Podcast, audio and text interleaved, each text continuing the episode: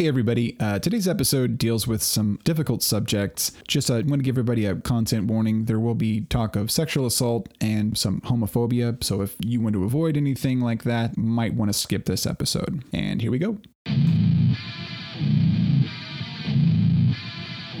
what, say what? Say what, say what? I say what, say what? All right. Hell yeah. We're doing it. Guess who's back? Guess who's back? Guess who's back? Guess who's back? Er, What's up, man? What's going on? Oh, you know, stuff. It's happening. That's your other podcast. Sorry. I'm stepping on that. How dare you? Yeah. Damn. Damn, Daniel. Damn Daniel. That's a meme. Back at it again with the white fans. That was one meme that I kind of I, I it's like I was off the internet for like a week when that one hit, and I came back and everybody was quoting it, and I'm like, wait, what happened here? Yeah. It just sort of uh, it kind of came and went though. Well, I like that the Barenaked Ladies were kind enough to catalog that week that you were off of the internet. Yeah, Yeah. chickadee Chinese the Chinese chicken. Yeah. You're like, it's been, I can't remember the unit measurement of time that I've been away from the internet. Barenaked Ladies, that's been. and they just go through the whole thing. Man, is that song still okay? Like, um, I don't know. I haven't, I haven't like- called it. I haven't called it in a while. I know Yeah. he moved away. No, like he because he talks about uh, Sailor Moon. Mm-hmm. Um, them anime girls make me want to say the wrong thing or something like that. Boom, boom, anime babes make me want to jack off. Yeah, Jack, wanna maybe want to come. Yeah. That's what it is. Yes, We're on there. And- Close. But uh, uh, also, they're in high school. The Sailor Moon girls. Yeah, but when that song came out, I was also in high school, so it's okay. Okay, yeah, that makes Yeah. sense. Yeah. Um, I don't know if I should say this or not, but when the internet first came out, I was, well, I mean, I guess technically the internet was around much before I was. If you want to be technical about it, um, but don't. like we didn't get it in our little tiny little shit town until um, Last week? I was like 12, it's, yeah, it's 13. been one week since we got. And um, our mutual friend Adam, he was one of the first people that I knew that had the internet. Maybe the first person that I knew that had the internet. Okay. Um, and we we were spending the night at his house, and we were like, "Hey, let's look at porn." Mm-hmm. And of course, this is 56k dial-up modem, so everything takes for takes a, a really long time to download. Mm. And um, preface this saying I was 12 years old, and we were mm. like, "Hey, we want to see girls our own age naked." And so we were yeah. literally googling. I guess Google wasn't really a thing back then, but trying to find like Yeah. 13 year old naked girls. And we were literally typing that into a search bar because we thought it was okay. Mm-hmm. We're like, well, it's not child porn because we're children.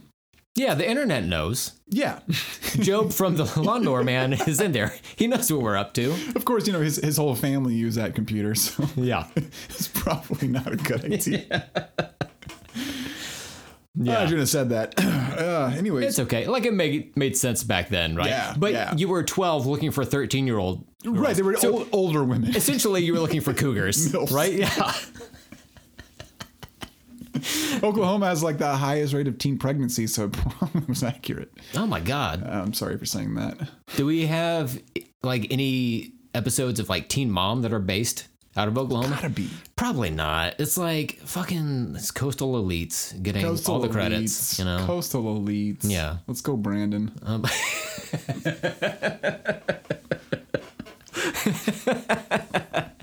Should we um kill ourselves, probably. Yeah, yeah. let's do it. let's do it. Mutual suicide? Yeah, let's do it right here. Right, that's good. Yeah.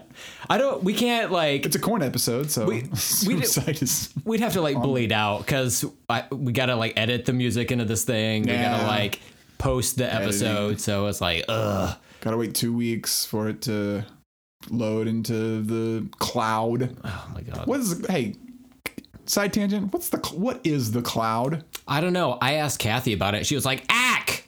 Oh man, Yeah. then she tried on some bathing She's suits. Kathy's a bitch. I'm just gonna say it. Kathy's mm, kind of a Karen. Ooh, Kathy's Mm-hmm. a Karen. Um, did you ever see whenever um um Adam Andy Samberg, Adam Andy Samberg, uh, did Kathy on SNL. Uh, I don't think That so. was funny. He wasn't on SNL very much except for the uh, the shorts, but man, Mm-hmm. he's pretty good. Yeah, he was rarely in like the sketches. Yeah. Yeah. The only one, well, the one I can think of offhand, well, there's the Mark Wahlberg. Say hello to your mother for Oh, yeah, me. of course. Great. But also the uh, Swedish chef. Darsky Buxton, Darsky Buxton. Really? That was not Jonathan Davis impression. oh, yeah. Do you think Jonathan Davis was like watching the Muppets, saw the Swedish Chef, and was like, "Hold on, hold on a minute, I could do this, but with my Bakersfield, California spin on this bad boy." With a nose full of crushed methamphetamine. Yeah. Uh, so yeah, the uh, the album we're talking about today is Korn, the self-titled ST. Came out. Uh, you you've got the you got the info on your phone. Yeah. I Do- can't. Do you do the info? Uh, what band did the Korn self-titled? I can't remember. I can't remember. What band did it? Uh huh. Um, what's funny? what's a funny thing? I can say? I had no follow up with it either. That was like the extent of the the bit for me. Uh, the Korn, uh, self titled by the band Korn, uh, with the backwards R. Yeah, if you say it right, you hear it. You, you can feel it. Um, was released on October 11th, 1994. Produced by Ross Robinson. Hey. And recorded in uh, California, Yeah, Indigo Ranch. Indigo Ranch. Alive with the vibe. Mm-hmm. And Todd. I love you. I don't know who Todd. Todd McFarlane, I guess. Yeah. Big influence. Oh, Spawn, huge influence on Limp Bizkit. Well, Greg Capullo. Let's just say it. Okay, yeah. Let's just say it. Mm-hmm. I mean, who was doing the heavy lifting there? Mm-hmm. Todd, come at me. I mean, don't come at me. You sound like a dick. He's he's like the worst Canadian. He's like the meanest Canadian. Living in Arizona. Maybe that's why. That's it. yeah, dude. Get get to some better weather. Um, but yeah, so that's the uh, the main topic on the agenda today. Yeah. Where do you want to start with this? Well, I figured since the thrust of the show is so we don't forget it, we will, um, is trying to dissect nu metal, how it came in, how it went out, what happened in that time, why it existed, and who it existed, where it existed, and that's Bakersfield, California. I assume. But yeah, so so I you know looking into this and you know not not not just me but but a lot of people consider this album to be the first nu metal album. Right. Absolutely. Yeah.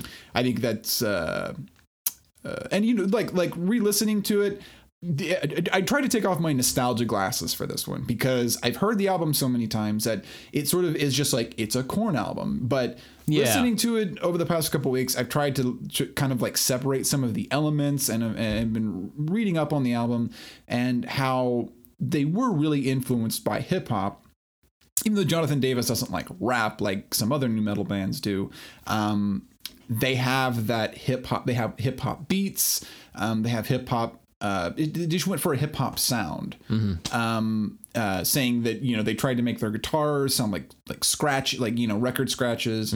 Um, the Wiki Wiki, um, and then uh, Jonathan Davis, I guess, with his let's just call it what it is, scat.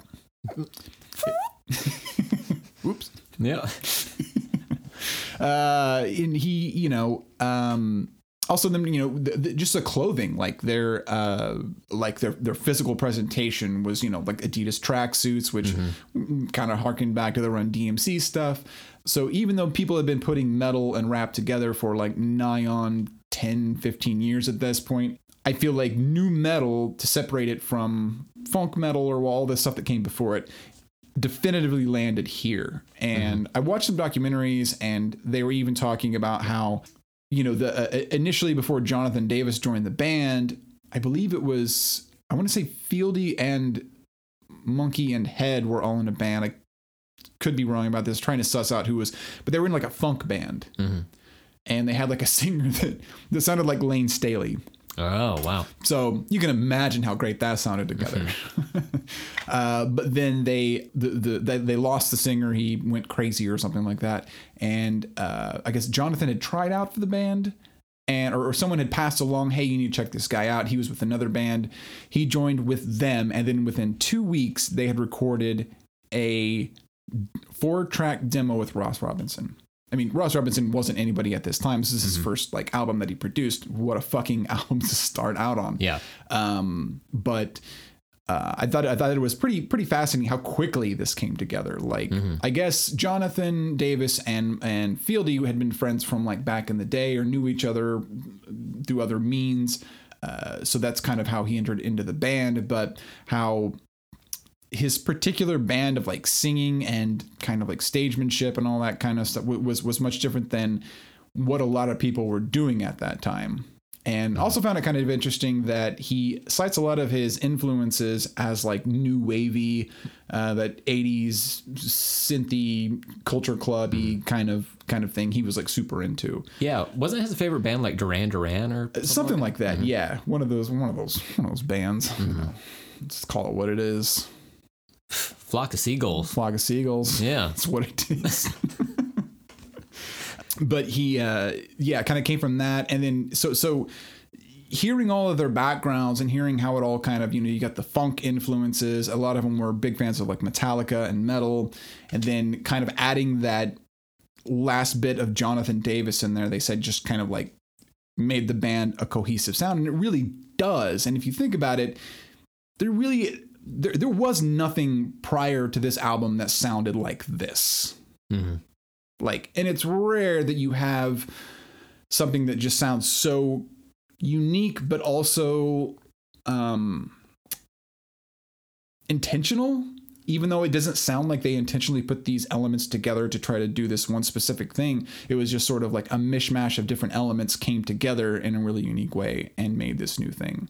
I think that was pretty pretty interesting learning about that like about their hmm. musical histories and everything Yeah, and I did the same thing with. I, I also did it too, where I listened to it as if I like with what came before this album in perspective, meaning that this type of groove oriented heavy music didn't really exist Right. in in the mainstream up until this point. Yeah. So like the heaviest groove related anything was like Pantera, like you cited on the previous episode. Uh, some of that groove plays in there, and there's like certainly like heavy music in Pantera, but it's more like thrashy, I guess, Right. than what Korn does. Yeah. But then also the lyrics that Jonathan sings in uh, in on this album in particular are more personal, but also like a lot of times like very juvenile, and like Oh. very very simple like rhyme schemes. I mean, they rhymes. literally have a nursery song on here, Yep.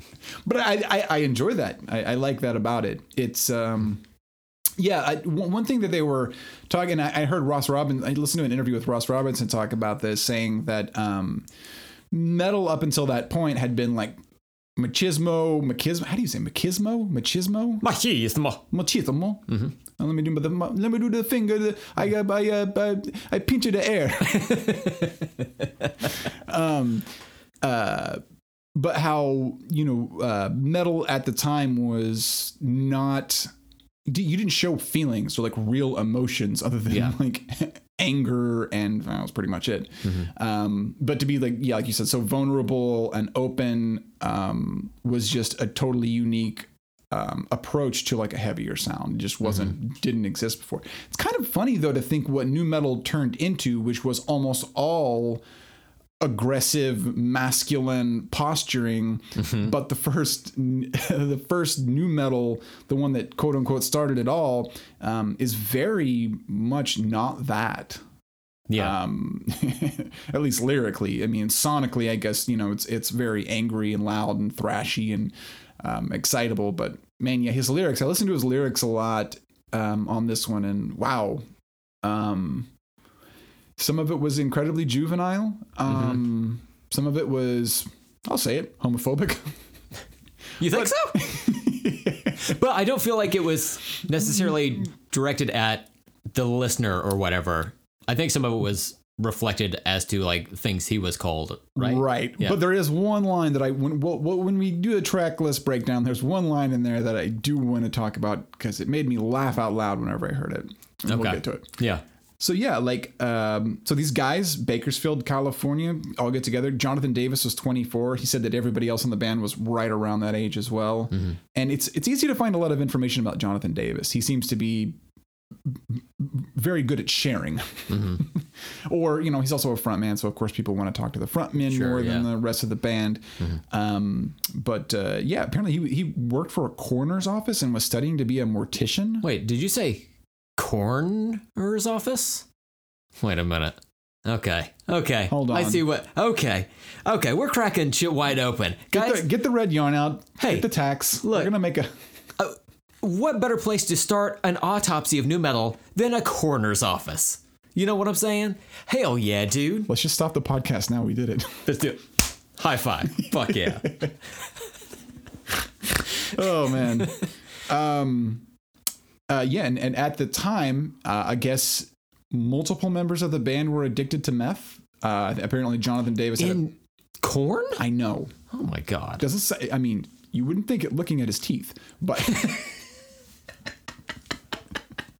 yeah. Apparently, they were. Uh, well, everyone. Okay, and I don't know. Did you did you do much reading on the band? Uh, I did so, not the band themselves, like their early origins. I, I looked at Wikipedia. You can't lie on the internet. No. Uh, and read about the making of the album essentially, but not really the band themselves. Did it go into um, them talking about David very much? The drummer. Uh, not that I read. No. Man, What what happened? it's really funny. Um, they apparently like fucking hate him. Oh, now. like now and it seems like back then although this could be retroactively them being like so they all lived in a house together um except for david um, Oh. he didn't live with them. Also, they were all into like drinking and doing meth, and except for David, he was like a super health nut, which he's a Guess jeans model. Is that right? yeah, he was at a certain point. Yeah. Yeah. Yeah. And like if you see the older pictures, like they all look like meth heads except for except for David, Yeah. who looks like a uh, golden god standing in the background. Um, but yeah, they they all tend to to really uh, shit on David. Um, and say how like he wasn't like really part of the band, um, which I find interesting because as I, I, listening to Korn's kind of whole like discography, um, for me they really drop off after um, Follow the Leader. That is when David left the band. That's when he left? I thought it was later on. No, no, he left after. Uh, yeah, no, no, yeah, yeah, he left after that one. Oh. Um, and I feel like there's a definitive like change. Also, apparently, Jonathan Davis got vocal lessons between Follow the Leader and his newer their their stuff after that. Um, so he he could sing, which is when I lost interest. um, but I- but but but reading online and going, I went onto a lot of forums, went onto like the Korn subreddit. There seems to be like the people who um, really enjoy Korn for the first three albums when they're like heavier, more raw, less melodic, versus the newer Korn stuff, which is um, uh, much more um, musical, I guess, like music forward, melody forward, um, and less like sloppy feeling. So this is his discography with Korn. So he left in 2005. Oh, weird. Yeah, because I, Okay, maybe I. I knew he was on issues. Okay. them, um, just because I was like, oh, I don't like this. But like, it was just like Huh. kind of a weird change for me at that point. Right. But um, but yeah, he had Maybe like I misunderstood that. one, Okay. He had four other albums that he did with them. Okay. Never mind. Well, then I just don't like those other albums. Okay, there you go. I was trying to I tried to pin it down to something like, and so I thought that I I, I guess I misunderstood that um, there was there was there was like a shift in in the the people who enjoy the band, um, who pe- people who prefer the first three albums versus people who enjoy the later albums, and I just thought it was maybe part of him because I really enjoy his drumming.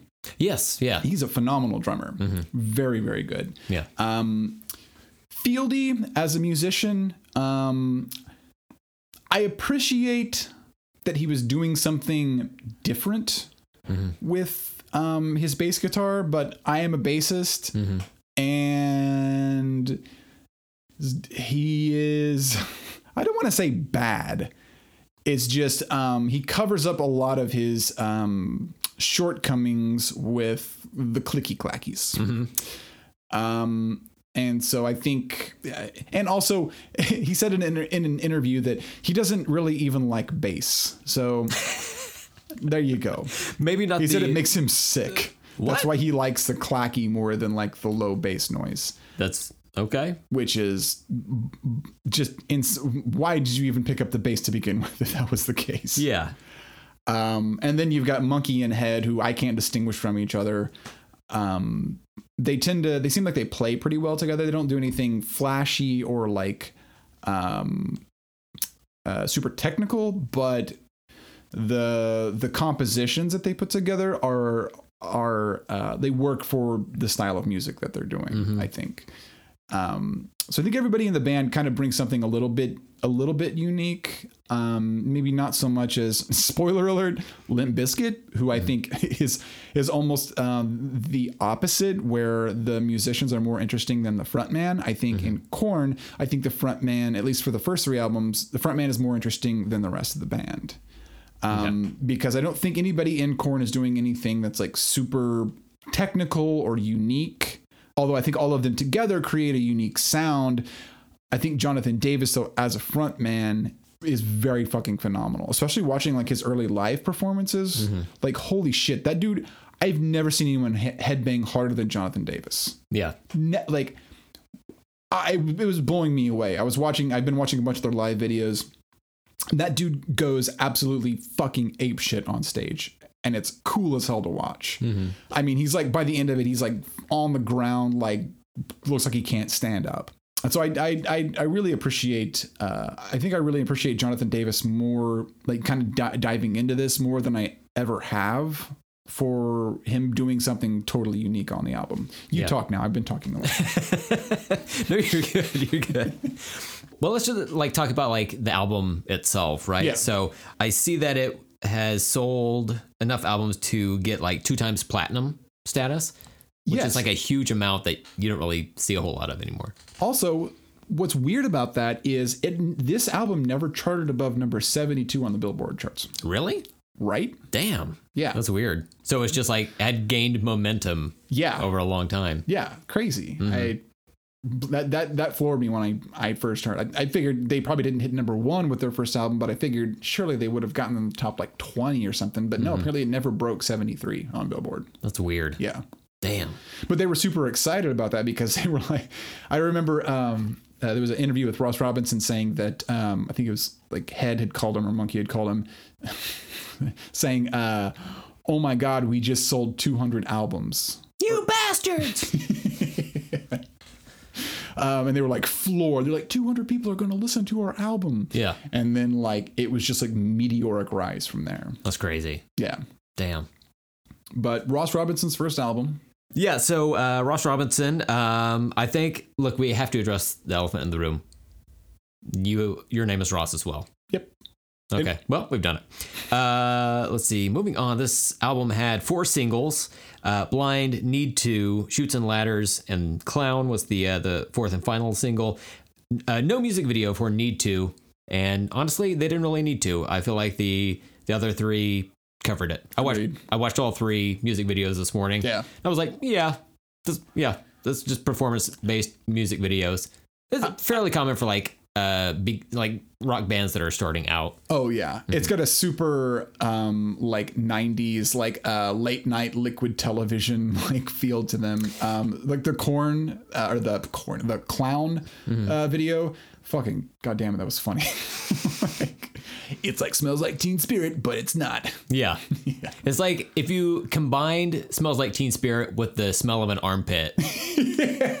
That's that's what that would be. But uh Shoots and Ladders was directed by McG and it's a combination of uh uh, recorded concert footage with like some like super saturated um, like performance footage in front of like a, a nursery rhyme like castle and that type of thing. Yeah, And I did not know McG directed that. I didn't either until I like went back and researched it and I was like, damn, he was with them from the beginning because I know he did the Got the Life music video Right, yeah. later on. Um, They had like a whole making of for that video, like on MTV. I remember there was like a whole like, hour long, like yeah. And I watched it because I was like, Greg Capullo, right. get him. Um, let's see what else. What else? Uh, Ross Robinson. Let's uh, let's go back to him. So his production sh- shines through this whole thing. Yeah. And like you were saying, for this to be his first album and it to be just like such a smashing success, uh, clearly not, you know, superseding 72 albums or whatever, like you were saying, but um, just the the sound that he gets on this is wild. Like it's it sounds so raw. I don't know how many takes they did of this, but I know that the band played most of the time uh, to where they all played simultaneously and he recorded the instrumentation at the same time. I'm sure he went back and did like vocal over- overdubs and whatnot over the course of the. Uh, They and and they initially tried to play to a click track. And for people who don't maybe who haven't recorded music, a click track is a little thing that a lot of the times a drummer will wear headphones and it's just like like a click click click click so they can Boom. keep up so they can keep like a steady beat throughout the song and the tempo doesn't you know slow or, mm-hmm. or speed up and ross robinson like realized when they first started recording he's like this click track isn't going to work for these guys mm-hmm. because the way they play is so like emotion driven and so the the tempos are kind of all over the place but I've always found click tracks to be annoying as hell. It sounds so robotic and overproduced. I much prefer to hear bands without a click track because it's just. I know it, it helps with a lot of, especially like if you get to like the bigger, um, like you're playing like arenas and stadiums, you have to have like uh, certain things synced up with the music. So you have to have that click track so you know exactly when like timing, lighting things, you know, are supposed to occur because all that stuff is pre programmed. Um, but I, I think it takes a lot of the emotion out of it. And I think this album um, is helped by the fact that there is not a strict robotic click track playing in the background. It, it can speed up, slow down, and it just it makes it more raw and intense. And that's Ross Robinson's style. Like he, Yeah. it's what he eventually gets known for. Yeah, the the intensity, the uh, vocal takes that he gets from like the various singers, because you know between him and then uh, I'm sorry, Jonathan Davis, uh, Fred Durst on that first Limp album, uh, Corey from Slipknot on those first couple of albums, yeah. like all of that shit is like super raw. Like it comes from like a primal place. Yeah. and if you're playing heavy music like music like this, Music? heavy music, it's like Gary Busey. Hi everybody, I'm. Gary. I'm, I'm Heavy Mushy here. Uh, how's everybody doing today? I've got nothing but teeth in my mouth. Uh, talk through those teeth. I did a Gary Busey impression on uh, uh, True Criminals just last week, so it's fresh in my mind. He's from Oklahoma, so it's fine. Is he? Okay. Yeah. It, it's, it all makes sense. We'll have him on the podcast at a certain point, I'm sure.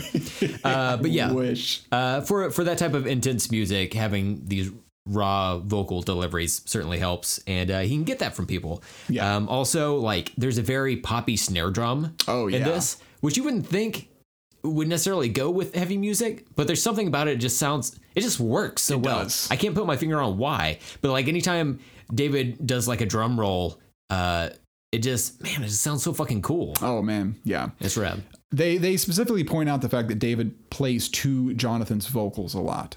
Uh, Ross noticed like whenever he was uh, they were like you know uh, warming up and and jamming around and stuff that um, he could tell that uh, David was like specifically looking at or listening to Jonathan's like rhythm and then and then matching that rhythm with his drums and you, once you hear once you know that and you listen to it very obvious what he's doing but it it fucking works it sounds so good Mm-hmm. yeah that poppy snare drum though god damn that sounds beautiful Mm-hmm. it just it it really this album is a gut punch Yeah. like it really is Um, well, staying on the drums, like the the biggest criticism I have for a Ross Robinson recording, and maybe he's since changed it, I don't know, but like the kick drum seems to get lost in Yeah. the mix a lot for his various albums, and especially on a Korn album that he produces, because all you hear in place of the kick drum is Fieldy's bass, that like clickiness, and it just has like you have the clickiness of that with the poppiness of the snare,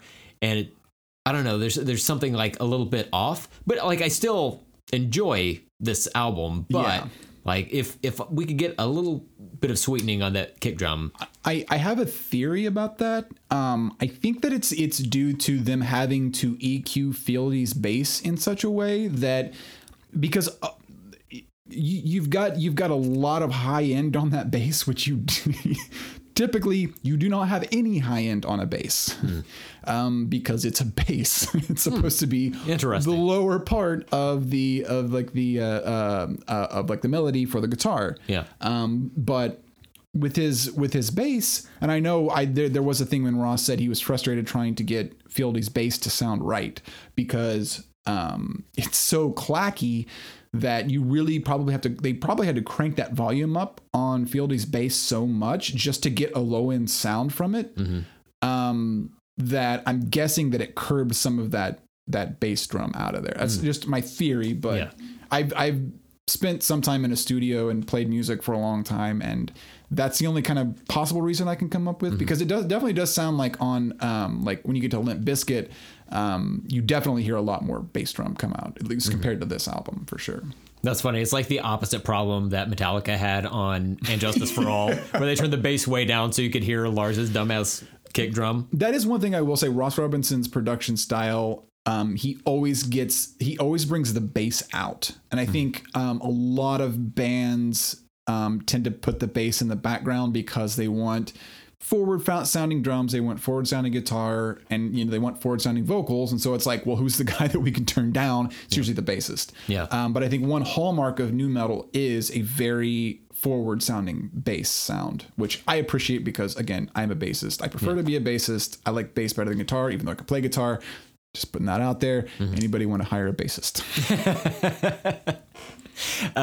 There are parts of this album where the instrumentation cuts out with everything except the bass. And that's the only time you actually can hear like Yeah. notes being played. Yeah, You're like, exactly. oh, okay. Yeah. But it's just so clicky. It's so, it's wild to hear. Like, it makes a unique sound. It makes a sound that I'm like, yeah, that's Korn. Mm-hmm. You know, so on that level, I I like it. But yeah, on on if you're trying to point, if you're trying to pick out different instruments in this, mm-hmm. uh, they can really sound muddled together. But that is the Korn sound. It's kind of this like mm-hmm. muddy sound, and it also I think kind of fits with their image a little bit.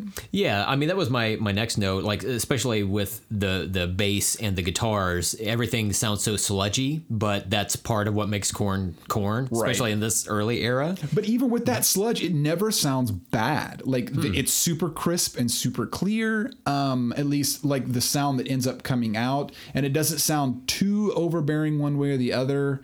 Um, for for for you know obviously the music that they're putting out to to make that sludge sound as clear and crisp as he does is a phenomenal job. I mm-hmm. think. Yeah, and then like especially for Korn to put out this album, I haven't heard the demo that preceded this. But on this first album, there are all the hallmarks of what makes Korn Korn, which Yeah. is incredible because sometimes you listen to bands and then it's maybe two, three albums in where you're like, oh, they figured out who they, they are. Um, Your Deftones. yeah, like 311 is, is like that a Oh little yeah, bit, you yeah. know? Incubus. Yeah, yeah, exactly. Jesus Christ, Incubus is like probably the most radical change. the sound of Incubus is just like a Mai Tai on a flip flop now. That's all it is. Um, but like the down tune, like seven string guitars were were present, and like I don't even know what that means. Like I'm not like a, a melodic instrument person, but I'm like. I, I get it. Like when somebody says Yeah. it's like down tuned or whatever. They, they were down tuned to A and played on seven strings. Damn. For any music people out there um, or non music people, that's really fucking low. Mm-hmm. It's- They were actually um, uh, apparently going to stop making the Ibanez, or Ibanez was going to stop making the seven string because it just wasn't selling. People didn't care. It was like jazz nerds were the only ones that played seven strings just because you got a little bit more places to play around on. Mm-hmm. And then whenever Korn started playing with seven strings, that was like their number one selling guitar for like a long time after that. Just Oh, from yeah. Korn. I'm sure. Yeah, it's crazy. Yeah. yeah. Um, oh, the groove inspired drums that we've touched on. Uh, it's a big hallmark for Korn in this era. Like since they got rid of David, or however that situation worked Right. itself out, and then they got the the new guy Ray Luzier, um, Nute Gunray. Nute Gunray. He's the- he's the new guy. uh, they they lost a little bit of that groove for like their modern music, but I mean, it is what it is. Um, But then for for again this album, uh, there's the the screamed and the softly sung vocals that Yeah. Jonathan has, and you didn't really have a whole lot of back and forth type of vocals, like especially on those early Metallica albums. It was just Oh. like yeah. it's kind of like all or nothing or whatever. But it was like very thrashy. So Right. You know. I feel like Nirvana kind of d- championed that uh, that uh, what's the word I'm looking for? The dynamic, Yeah, like the yeah, yeah, yeah. the the melodic, and then leading to just like screaming your head off, which I feel like carried through the rest of the '90s pretty heavily. Mm-hmm. Yeah, and then like in that that uh, music video for Blind, which is their their first single, um, they were wearing like flannel and stuff. I'm like, Yeah, I've seen this before. I can't think of where. Hmm. you're waking your wife up off the couch. Babe, look at this! Look at this! They're wearing flannels. They're not even lumberjacks. I, they don't cut down one single tree in this music video. Siri, is Korn from Seattle? No. So you, you're telling me that sound travels south now? well, that's not even the way the world turns. That's weird. That is spiral down. yeah. But um, yeah, so that's kind of a, a good setup for the album, I would Yeah. think. So do you want to get into talking about the uh, the different tracks? Yeah, let's do it. Oh, I don't want to. I was just saying if you wanted to. I guess. Do I have a Okay. choice? All right, so uh, we're just going to go track one through 12 on Yeah. this bad boy, right? Um, on some albums, I guess there's like a 13th track, which is the hidden track. Yeah. Yeah, but on this, uh, it's not. So it is what it is, you know? It's just a really like a 14 minute long track at the end. Yeah. Yeah. Yeah. So, well, I mean, let's just, you know? Let's, let's start with number one, which is Blind. And, uh, goddamn. Like, what a way to open an album. To, to This is the song that kicks off nu metal. I know. Okay, sure. Like, why the fuck not? That's one thing that I feel like a lot of big nu metal songs do well. It Doesn't even have to be a single, but it could be like a deep cut in the album. Just so happens this happened to be the first song, the, or the first single off the first album by the first nu metal band, and it's a it's a goddamn banger. It is a. This song fucks. Yeah. It it that "Are you ready?" isn't just like "Are you ready for the album?" It's like "Are you ready for all the music that's going to come after us for the next like six, seven, eight years?" Like, Yeah. It was just like an immediate punch in the face, and it felt so fucking good. That uh-huh. first song, yeah, yeah. It, it that blind is is amazing. Do you, do you think that though? I, I noticed that on several songs. Um, they're using drum triggers because you'll get a really low bass, like boom, Yeah. like in there. And I wonder is David playing like is he is he is he activating the triggers? Is he is he he's playing them? Yeah, he's got Okay, a cool. like a little pad that he hits in that that blind video. So yeah. I always like when drummers do that. Yeah. I know it's a much more complicated setup, um, and drummers aren't the smartest people. One of my best friends is a drummer. One of our best friends, the guy we grew up with, is a drummer, and so it's yeah. we gotta gotta get it in there. It's easy, easy to do. Yeah. yeah. Um, How many drummers do you think it takes to get that joke? all of them. Oh man. Mm-hmm. Uh, but yeah, no, no. There's there's a couple little drum triggers in there that gets really gets that big bass drop in there, and I feel like that kind of adds to like the hip hop feel a little bit, like having that artificial that bass. 808. Yeah. Yeah. But man, yeah, that that first song, god damn. I mm-hmm. mean, just out of the gate, mm-hmm. ripping assholes. Which it's it's like I know Korn is an aggressive band, but also it's like a little bit rude because he's like, "Are you ready?" He doesn't even give you a chance to respond. no. And they're like, "Because we are." It's like a, it's like you know, an understood type of scenario where there's like, "Because we are." Like, you like, you could hear like if you listen real closely Yeah. and you like just really just like pretend to hear it almost, you can hear Ross Robinson from behind the glass saying, "I am." Like you just you can hear it. Okay. Yeah. I know we're talking about the songs here, but have you heard Ross Robinson's voice? Uh, I'm sure I have. Isn't it like real like hype? It, it's like mine, isn't it? It's like kind of annoying. No, no, Oh, is it it's no? much higher than yours. Oh, really? yes. Damn. Um, because he has this reputation of being, like we were talking earlier, of being like kind of um, like like aggressive with the uh, with his artists, like kind of yeah, like you know, getting a lot of emotion out of them, and so he has this reputation of being kind of like almost scary to work with. but then you hear him, and you try to picture him like screaming at like Phil from Pantera in this voice. like, I was doing it earlier. I was doing. Okay, okay, Phil. okay, Phil. I want you to really scream on this one, and I want you to pretend like your mother, um, like she's getting abused in front of you. Okay. So, um, and if you don't, I'm gonna come in there and I'm gonna hit you. Okay. Like he's got this. I just can't imagine him getting like, um, like being scary with this voice that he has. An amazing producer. Nothing against the guy Yeah. um because i love so many of the things that he's done but jesus christ listening to his voice and then trying to put that with the stories that you've heard about him i don't i don't get it It's like whenever you see what a horror movie director looks like, and invariably they look like just like a happy nerd, you know? Yeah. Like you see Sam Raimi on the set of like any movie, he's wearing like a three piece suit and tie and shit. guillermo del toro Yeah. Oh my god. Yeah. Old goggle face himself. yeah. Um, so yeah, yeah. Blind. I I have to say that um, kind of akin to uh, Nirvana's Nevermind, and then the uh, Metallica's uh, well Metallica, the Black Album. Yeah. Like. The, like the opening track is my favorite song on the album, Oh. just because it's like Yeah. it just happens to be like it, it just Right. is and i never get tired of listening to the opening tracks on both of those albums and then the same thing here like there's something about that build up Yeah. with just the the ride cymbal hitting the bell on the ride cymbal and then like him asking the question that we don't get to answer and then it just takes us right into it. And there's something about that little like like he says are you ready? They and then like everything comes together and they start like jamming. Yeah. and then there's that little bitty break that like pause. Yeah.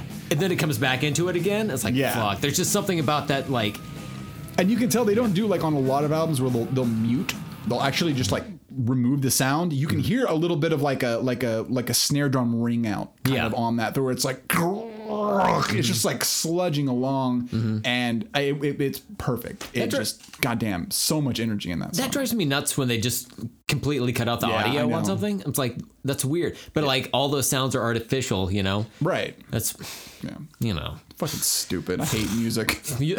Man, hey, music when we listen when we were growing up, man, that's when the music was music. it had emotion to it not Yeah. like this stuff today just wow why am i doing this voice No, I, I can't help it. I can't. Uh, We live in Oklahoma. Like our default is like hillbilly, you know. Um, but uh, yeah, the, Yeah. The, the other note I have for this is the after the the song is over, there's a, a small break, and then there's a little musical interlude.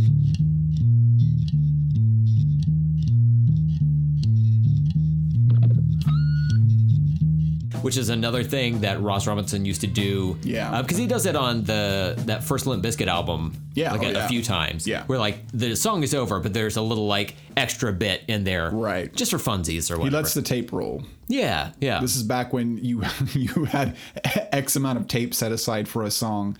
Uh, you just couldn't let it play, record endlessly like digital. You like Yeah. would set a set amount of tape, and that's actually going to become uh, kind of important later in this album or in this Ooh, list. here. spoilers. Yeah, yeah. Um.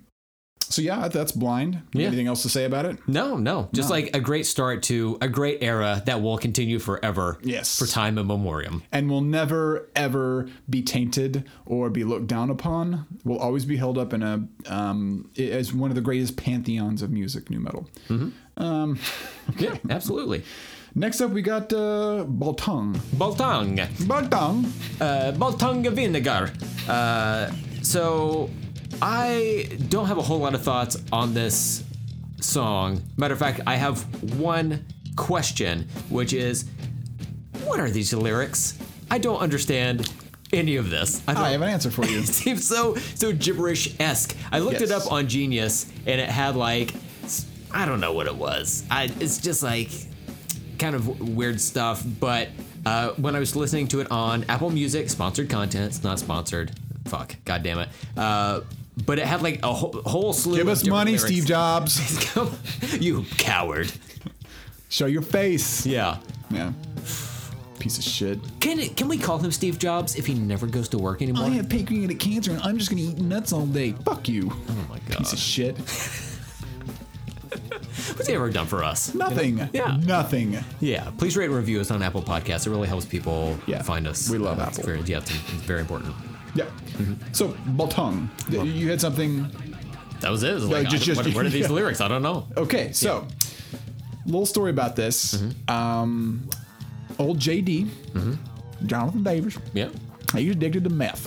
All right. Now, Amphetamines? this voice makes sense for the story I'm about to tell. Okay. He's addicted to methamphetamine stuff. Mm-hmm. One day they get Ross Robinson. Oh, Ross Robinson, hey, buddy, can you take us down to the store? Well, guess what? It was their dealer's house. And Jonathan Davis buys a big old rock of methamphetamine Damn. without telling Ross Robinson what they were doing.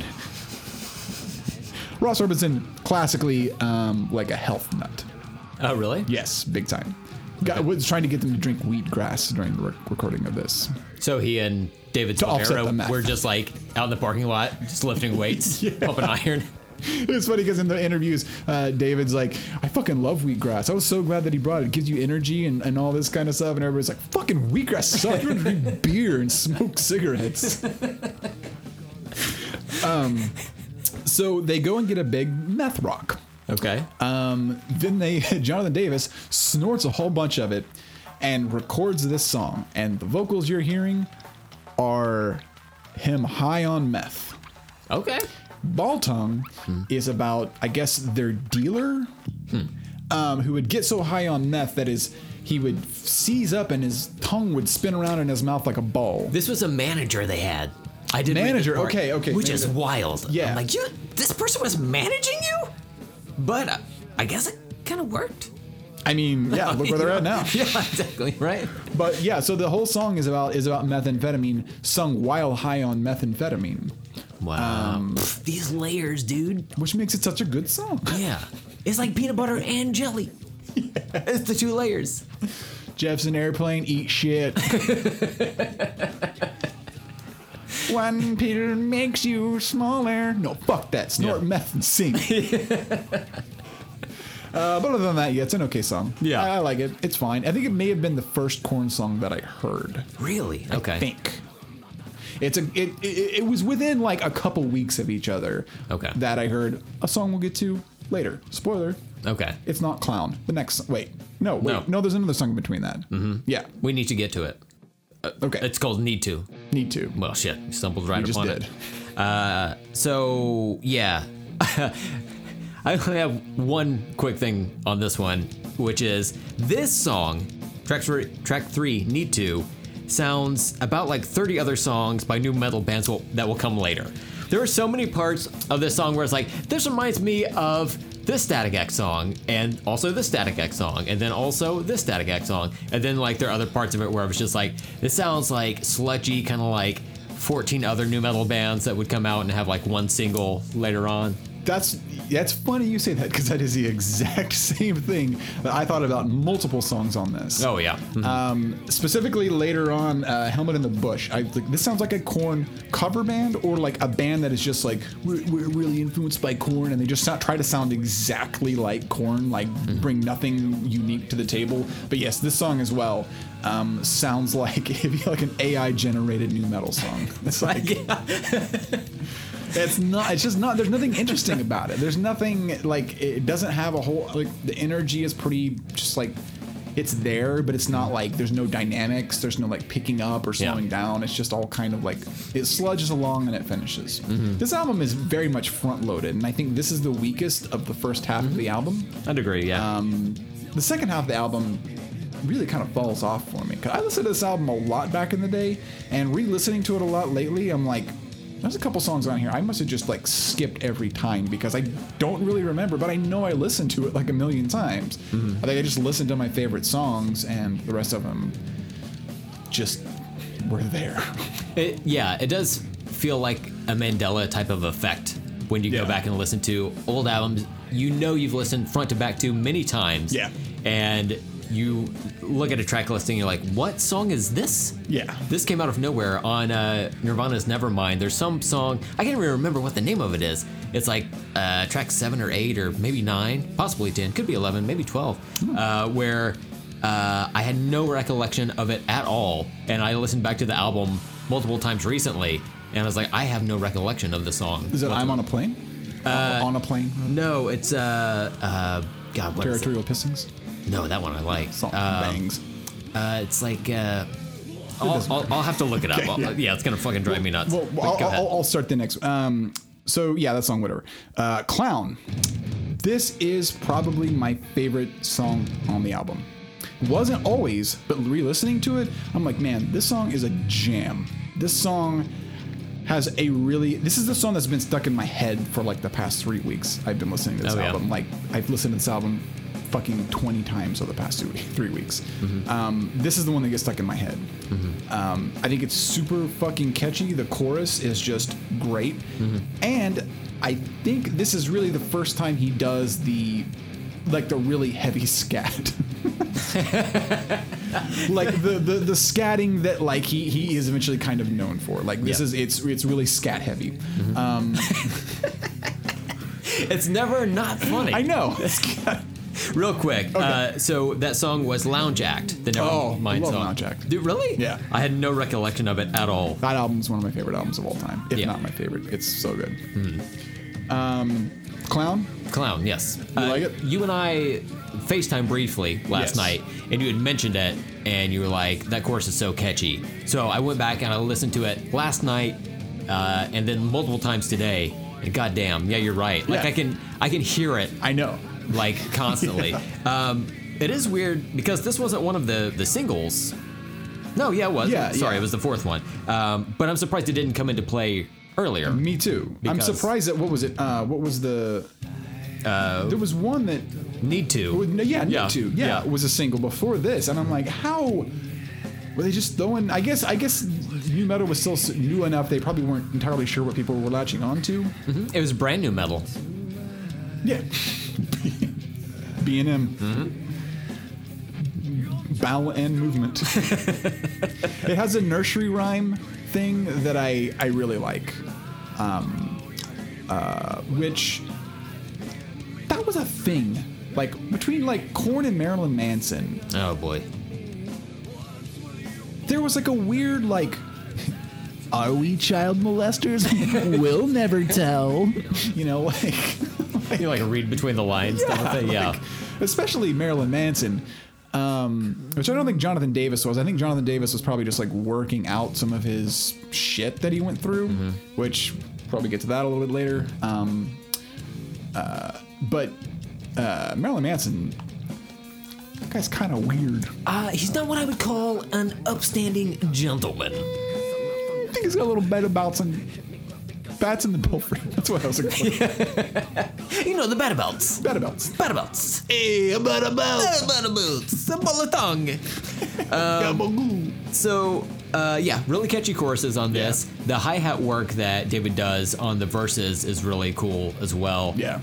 Because there's not a whole lot of like fast songs on this album. A lot of it is like so groove oriented that anytime there was any type of fast anything, it caught my attention a little bit more. And then I guess my final note on this song is why isn't it clown spelled with a K? Like, they missed an opportunity. You're right. That is, yeah. Self-titled Korn album, zero stars. Dump it. fucked, Apple. Yeah. Yeah. It's fucking Steve Jobs. you son of a bitch. Shit. oh, um. So yeah, that's that's clown. Um, the next song I'm stalling because uh, Do you, do you know what it is? Do you want me to go for it? uh, go for it. Uh, track five is called Divine. I listened to it uh, a couple of days ago, and I didn't. You know, it's just kind of like going through. I had it on in the background. I was, I was uh, definitely not at work, uh, but you know, I was just like doing other things. And a, a lot of these songs, like you were saying, they kind of like get muddied into each other. There's a lot of stuff where I will be listening to this music just kind of like passively and not really paying attention. And so I lose track of like, oh, I'm like three track or three tracks further into this album than I thought I was or whatever. Right. Um, and Divine was kind of like that. But I was listening to it later today, and I had my my earbuds in, listening to this, and it has like it has like more of an up tempo feel to it. Yeah. And I was like, God damn, I think I like this. Like, uh, it's a little bit of like uh, uh like a pit song. You know what I'm saying? Oh, like, right. Like, yeah, you- especially the the the verses. Mm-hmm. Yeah, it's like, hey y'all, we about to get in that pit. Let's get in the pit, guys. Um, but yeah, it's one of the faster songs on the album, and evidently, from what I read, Robert Trujillo from Suicidal Tendencies and Oh, Checks yeah? Notes Metallica helped co-write the song. Metallica? Yeah, yeah. What? Metallica, Really? them very damn selves. Yeah, mm-hmm Okay. which is weird. I don't, I don't know why. Like, I don't really enough know enough about his like bass playing style or whatever. Maybe he like played guitar back in the day Yeah. as well. I don't know. Kirk Hammett with like, "Hey guys, listen to this. I'm Kirk Hammett. Will you guys stop beating me up?" Yeah. it's like a South Park character. I feel like every time I see an interview with Metallica, they're just like pick on Kirk Hammett. oh Yeah. yeah, I didn't really have. Uh, the song's okay. Yeah. It's. I enjoy it. I think the chorus is a little bit uh, grating and kind of annoying a little bit. Um, just like his vocal intonation, which he does it a lot, but for some reason this song just kind of. Like I'm just like uh, It's it's moments like that on this album where I'm like, okay, I see the new wave influence coming through. Right. Like where pre like if I didn't know that was his influence, I wouldn't have like picked up on it. Yeah. I would have just been like, oh, this is just how Korn is or whatever. Right. But now that you know, mm, knowing's half the battle. And Yeah. We're surviving it. Yeah. Yeah. Go Joe. Well, um, hmm. Okay, so here we are, track six. Yes, track this one. six. And look, the, like you said, the whole point of this podcast is to look at nu metal with a critical and hilarious set of eyes and try to dissect it. And look, we we have to just be professional about this, you know? We have to look at it as art, and not all art you're going to agree with, but it's art. So uh, it lies before you and all of its ugly scars and whatnot. So let's just try to approach this from a clinical Mature. and mature standpoint, Yes. and let's just get through it. Uh, I'm just gonna read this as it's written here. We're gonna talk about track six, Faget. Um, so the the thing about this song I loved him in uh, America's Funniest Home Videos. Yeah. He's- Oh, Bob Fagit. Oh, man, he's God, so he's good. so funny. He was doing all the voices, you know. um, but uh, this song, I I feel like if this song had a less controversial slash problematic song title, I feel like this could have been a radio single because Yeah. it's also very catchy. it is. Yeah. Outside of like Jonathan Davis shouting HIV, which is HIV, throughout the song. Did you do you know about this? What? Yeah, at the beginning is that like he goes HIV. That's like in the the lyrics.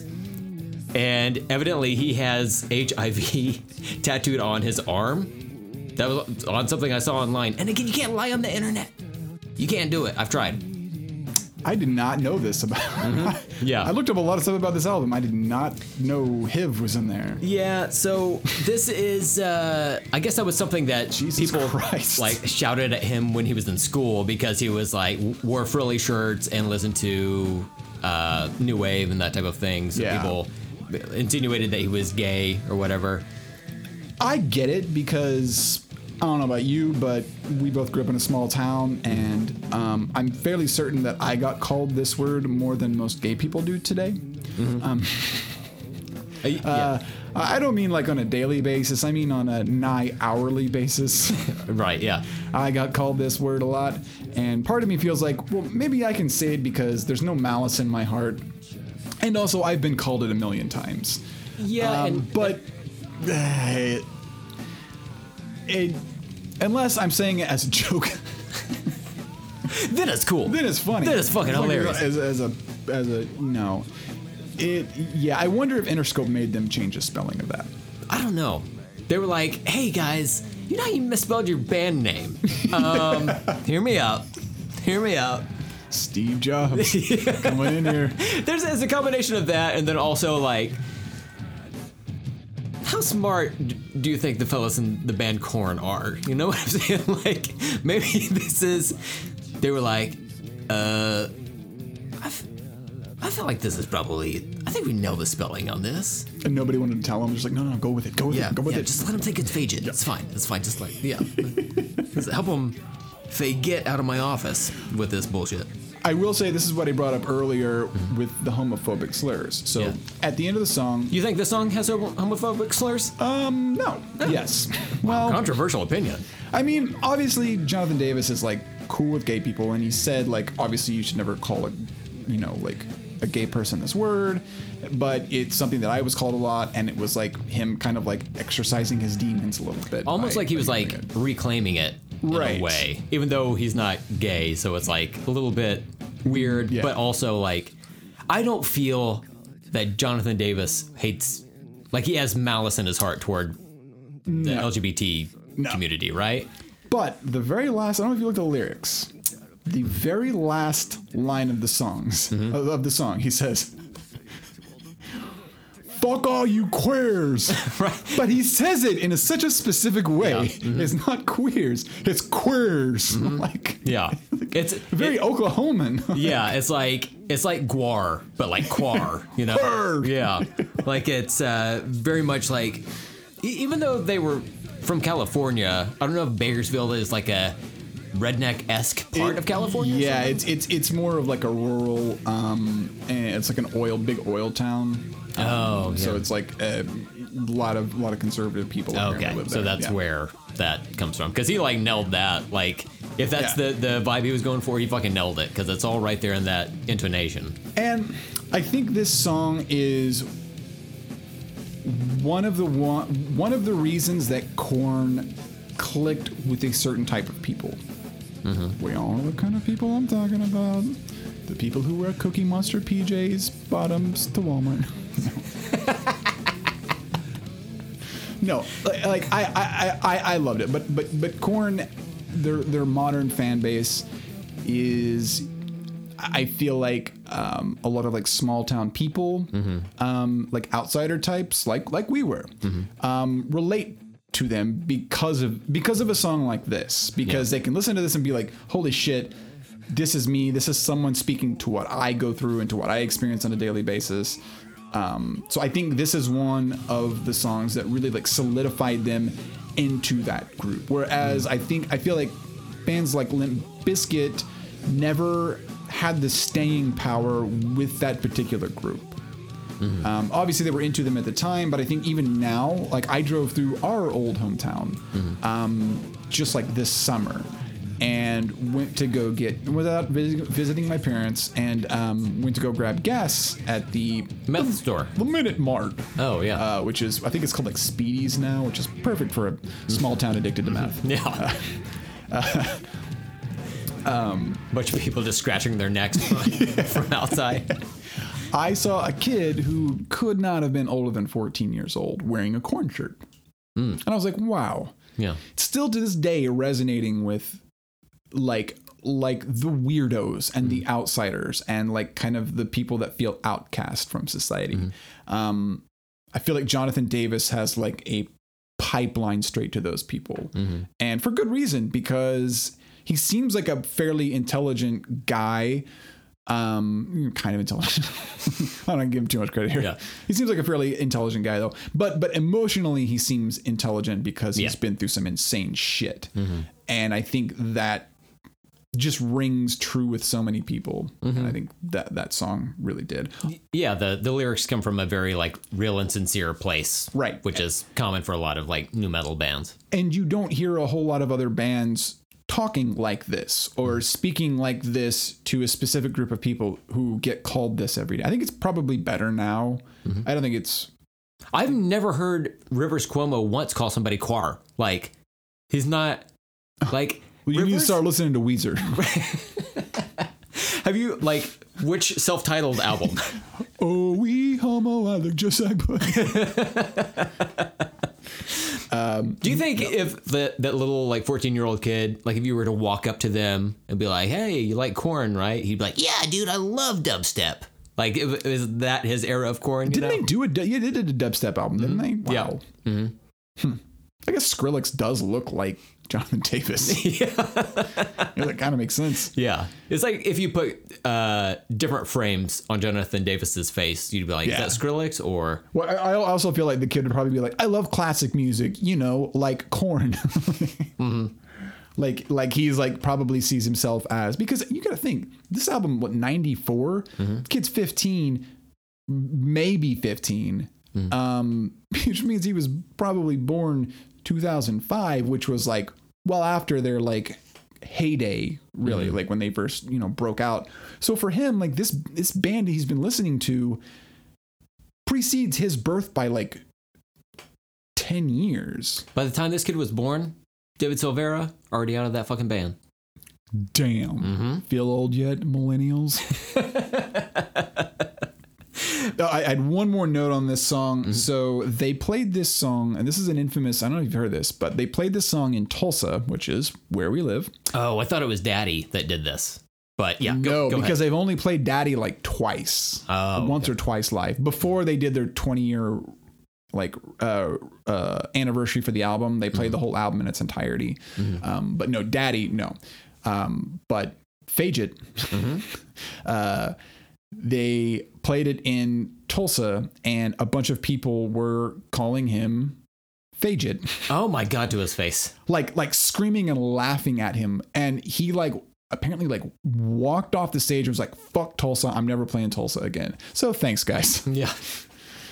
Very mature. yeah. love the city that we come from Well, talking about the the song itself, and this is my final note on this is um it's a fucking banger. Like this Oh, song, yeah. like despite the lyrics, musically it pummels you. yeah Like especially the tracks. ending when it's just that like plodding dun, dun, dun, dun, Well, that's dun, dun. that's the thing is like this song has two buildups Yeah. in it, like past the halfway point, and it's like, damn, they're gonna go for a second buildup, and they do, and it lands both fucking times. Yeah. like I could see the crowd erupting eh, with the song live both times. oh yeah Like it's wild that they would do that. They were like, um, you know, we just did a build up, guys.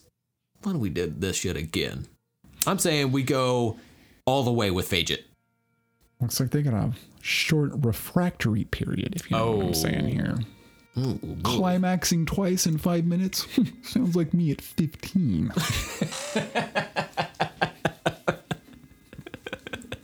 Uh, any other notes for you on that one? nope Okay, well, let's go into uh, track seven Shoots and Ladders, misspelled S H O O T S, as if it were done fired by some gun. um, so it's weird that they misspell certain things or use different, like, homophones or whatever. Oh, hey, he's talking about the last song. Oh, Uh, it's it's a thing with all nu metal bands, though. Yeah, I guess that's true. Yeah. Like, or not all of them, but they all like to play around with weird spellings. God damn it, you're right. Yeah. Because Slipknot has a song called Sick, but it's like S I C. Yeah, S I C.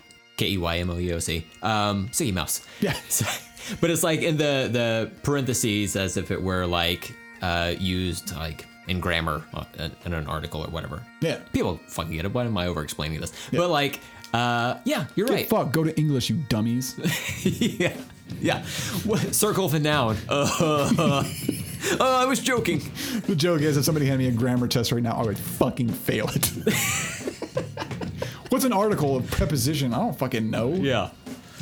Get We're, go- fucked. we're going on a mission to find a preposition. Do you remember that song from back in the day? No, okay. I do not. Yeah, me neither. Anyway, shoots and ladders. This song, I think, is the first one. I think I may have heard Ball Tongue before and like liked it, but this is the one that I remember being like, "Who the fuck is this? Mm-hmm. Who the fuck are these guys?" There's bagpipes, there's scatting, there's nursery rhymes. Yeah. This song has it all. Yeah. yeah. This is This song is like if let's let's say that like in some alternate reality, like other Korn albums came out before this one, and Xzibit got a hold of, the, of it, and he was like, "Pimp my Korn." He was like, "Yo, I heard you like bagpipes, nursery rhymes, and then what was the other thing you say? Scatting." they were just like, "We we took all of it, put it in one song for you, and then it's all right there. Like all the weird shit that you would want and expect from a Korn album is Yes, in this fucking exactly. song."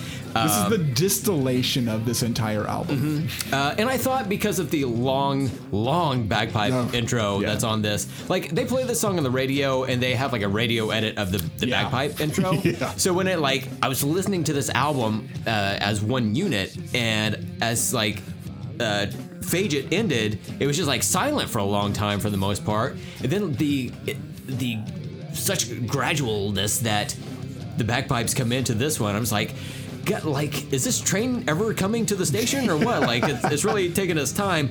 But I will say, I part of me thought, well, this could have been like a decent song to lead off the album, but um, I. I also really like Blind kicking everything off. Yeah. I think maybe if the, the intro to this were just like naturally shorter for the, the actual album, maybe that would be the case. But like, I don't know. Uh, I, I I think you could like swap either one of them. Um, It takes a while to get there, but when it does, it really fucking gets there. Mm-hmm. Um, and funny, I uh, uh, story uh, about uh, this song. Uh-huh. They uh, so so the bagpipes are the loudest instrument, like the loudest like natural instrument that's not like amplified. You know, doesn't need amplification. Mm-hmm. Bagpipes are like ear piercingly loud because they would play for. Um, uh, mar- like like armies, like marching. So they were really loud, so that everybody could you know march along with the bagpipes. Yeah. Um, so they couldn't record in the studio. So Jonathan Davis had to go outside of the studio, open up the back door, and walk back and forth. That's how it kind of gets at like fade in and fade out. Yeah. How they achieved that was him just walking by the back door playing the bagpipes, but like not even in the studio proper. Yeah. Um, but I, I, I enjoy the bagpipes, and I noticed one thing for any music nerds out there. Um, so bagpipes uh, will always have like a root note. So you'll hear like the bomb, and then you'll hear like on top of that like, but it's all like the same key, like playing off the same note to do like a little like up and down harmony kind of thing. Well, the guitars when the guitars come in, the same thing happens. And so you hear like the I'm guessing one of the guitarists holds the the bomb, and then you hear the second guitarist come in, bomb, and it, it, it's like mimicking the bagpipes, which I never noticed until like I was really like super focused in on this song. But it's like they're trying to do like the bagpipe, um, like those weird harmony things that they do, um, Like with the eHarmony. guitars. Yeah. Yes, dot com. Dot com, hmm? not a dot net, not a dot com, dot com. yeah. Sickos. God. I know you were thinking it. These listeners, I'm telling you, they get their shit together. Well, that's interesting because it, it brings me to this, what I would consider my most important note over this whole album listening experience, Oh, which is we all know that Jonathan Davis plays the bagpipes. Obviously, he's done it on multiple Korn albums. You could see him play this live. Uh, it's like a quirky little Korn fact that Yeah. people pass around, right? I've never heard anyone ask or answer clearly the question, why does he know how to play bagpipes? Does did, was he gifted bagpipes as a youth? Yes. Why? His grandparents are from Scotland, and I believe his That's no excuse. That's no excuse for them to do this dirty like that. hey, you got me. Yeah, like is this like is this some form of like child and or parent abuse? Like, why would you do that? Well, also he had horrible asthma. So asthma so bad that he had to be hospitalized. And if anyone knows anything about the bagpipes, um, if you have asthma, it's not the best instrument to play because it requires you blowing a lot into a bag to fill it up with air. yeah, you know how like if somebody has a panic attack, you hand them a paper bag if it's a sitcom and they breathe into it. Right. Like, what if they were like he was having a panic attack? And they were like, uh, uh, I don't know this, and they hand him bagpipes. He just like has a natural gift for it. like, He's like dying. His face is turning purple. Yeah. Like, this is this is some good shit. I mean, he wears like a he wears like a skirt I kill, yeah. or yeah, kilt. Uh-huh. I'm I'm Scottish. I should know this. You're German and Scottish. I'm German and Scottish. Yeah, Yeah, mhm, yeah. Mm-hmm. Um, my, my mother's side is is heavily Scottish. Um, my grandfather is from Scotland. Um, You know, we never introduced ourselves at the beginning of this episode. oh, hey, I'm Ross. I'm Brent. So, hey, welcome to halfway through the show at this point. Yeah. but uh, yeah. Anyway, so uh, yeah, okay. So he was he was gifted bagpipes, and I guess Yeah. he just like played them around the house. Well, I guess I think one of I can't remember if his grandmother or grandfather played them, so they like taught him how to play. oh, okay. Because bagpipes are not cheap; they're expensive as fuck. I wouldn't even know like I I would more easily be able to figure out where to buy a rock of meth than bagpipes. Like I don't. You just asked me. Oh, okay, yeah. Well, Meth, you- not the bagpipes. Oh, okay, good, good, good. Yeah, yeah, yeah, yeah, yeah. yeah. That's How fine. the fuck to get was like, yeah. What is this? That's insane. Meth, nothing. hold on. We're in Um, Oklahoma. uh, the uh, the final note I have for shoots and ladders is like, how many hundreds of thousands of people do you think have moshed to the lyrics "Knick knack, paddywhack, give a dog a bone"? It has Oh. to be so fucking many. I would say in the tens of thousands. Oh, I I feel like with all hundreds? all the world tours Yeah. over all the decades. That's true. Korn is still around playing, like releasing albums, playing shows. Yeah. and I feel like this song is big enough that they play this, if not every show, like almost every tour cycle, right? So it has to be in the hundred thousands. Yeah, you're probably right. Like sometimes when I'm Damn. asleep at night, I'm like, you know, I, I can feel my bed jostle a little bit because I feel like Korn is in Japan and they're playing this song, and I'm like, I think people are moshing to shoots and ladders right now. I'm like, this makes sense to me, you know? You carefully slip your dick out of the little boxer hole. Mm-hmm. Start stroking it, Mm-hmm. and then then you come. Mm-hmm. Yeah. It's Yeah. Hey, you hey, you know what? You can cage me all you want, dude. I'll find a way. I got a series of Q-tips I use. I thought that's where the story was going. Uh, anything further for you on Shoots and Ladders? Not for me. All right. Move on to track eight, which is predictable. This song is predictable. Yep. mhm. Uh, don't have anything to say about this one. No, yeah. th- Uh, very forgettable. yeah. this- Another AI generated Korn song. Yeah, for sure. Like they could have scrapped the song and like need to, and Yeah. I think the album would have been stronger. Yeah. But I don't know if maybe those songs were ones they wrote early on, and they were like, well, let's just keep these because they've been around for longer, and then they developed other songs over time. And I want to say both of these were.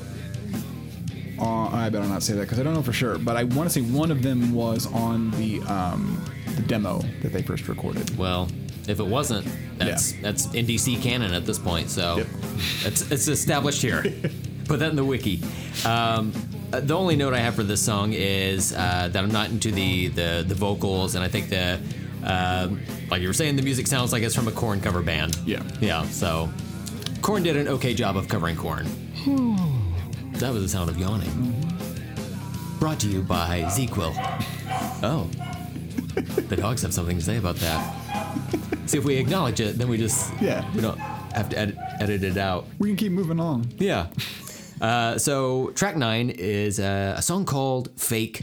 Do you have notes on this one? Again, I Not a whole lot. I listened to this. I listened to this back half repeatedly, trying to find something, that I was like into, like I was in the first half of the album, Mm-hmm. and really, no, nothing, nothing about this one either. Yeah. So I just have one note, um, and really it's based on something you said on the previous episode of this podcast, uh, which I strained my brain to try to remember. But you had mentioned um, Pantera in the realm of nu metal as Yeah. being an influence, and I like Pantera a lot, but like I, I didn't really hear a lot of uh, obvious um, association with them to nu metal uh, in my recollection of it. However, uh, they they have the groove, they have like the the riffy guitars, that type of thing. But you were fucking 100% right with this song, and I I do have to say that I apologize for doxing you, for photoshopping you in all those. Uh, January 6th insurrection photos because I was like, this motherfucker, he doesn't know what he's talking about. You're he not the first one to do it. he deserves all of this. So I I will eventually take I'll, within the next two three months I'll take Oh, those thank down. You. Thank you. Two three months from this episode's airing, we're recording in December. This will come out in like January, maybe 2023. I don't know. Yeah. But Yeah. um, the clean guitar in the verses of this song sound so much like Pantera's "This Love," the Yeah. verse guitar there, and I was like, God damn it! that's right there. It's like the the reverb uh, on the clean guitar, and it's yeah. That uh, that Pantera album came out two years prior to this one. Oh, nice. And so I'm sure there were a lot Yeah. of. Uh, it was a, a big album for them too. Vulgar display of power, Fucking great album.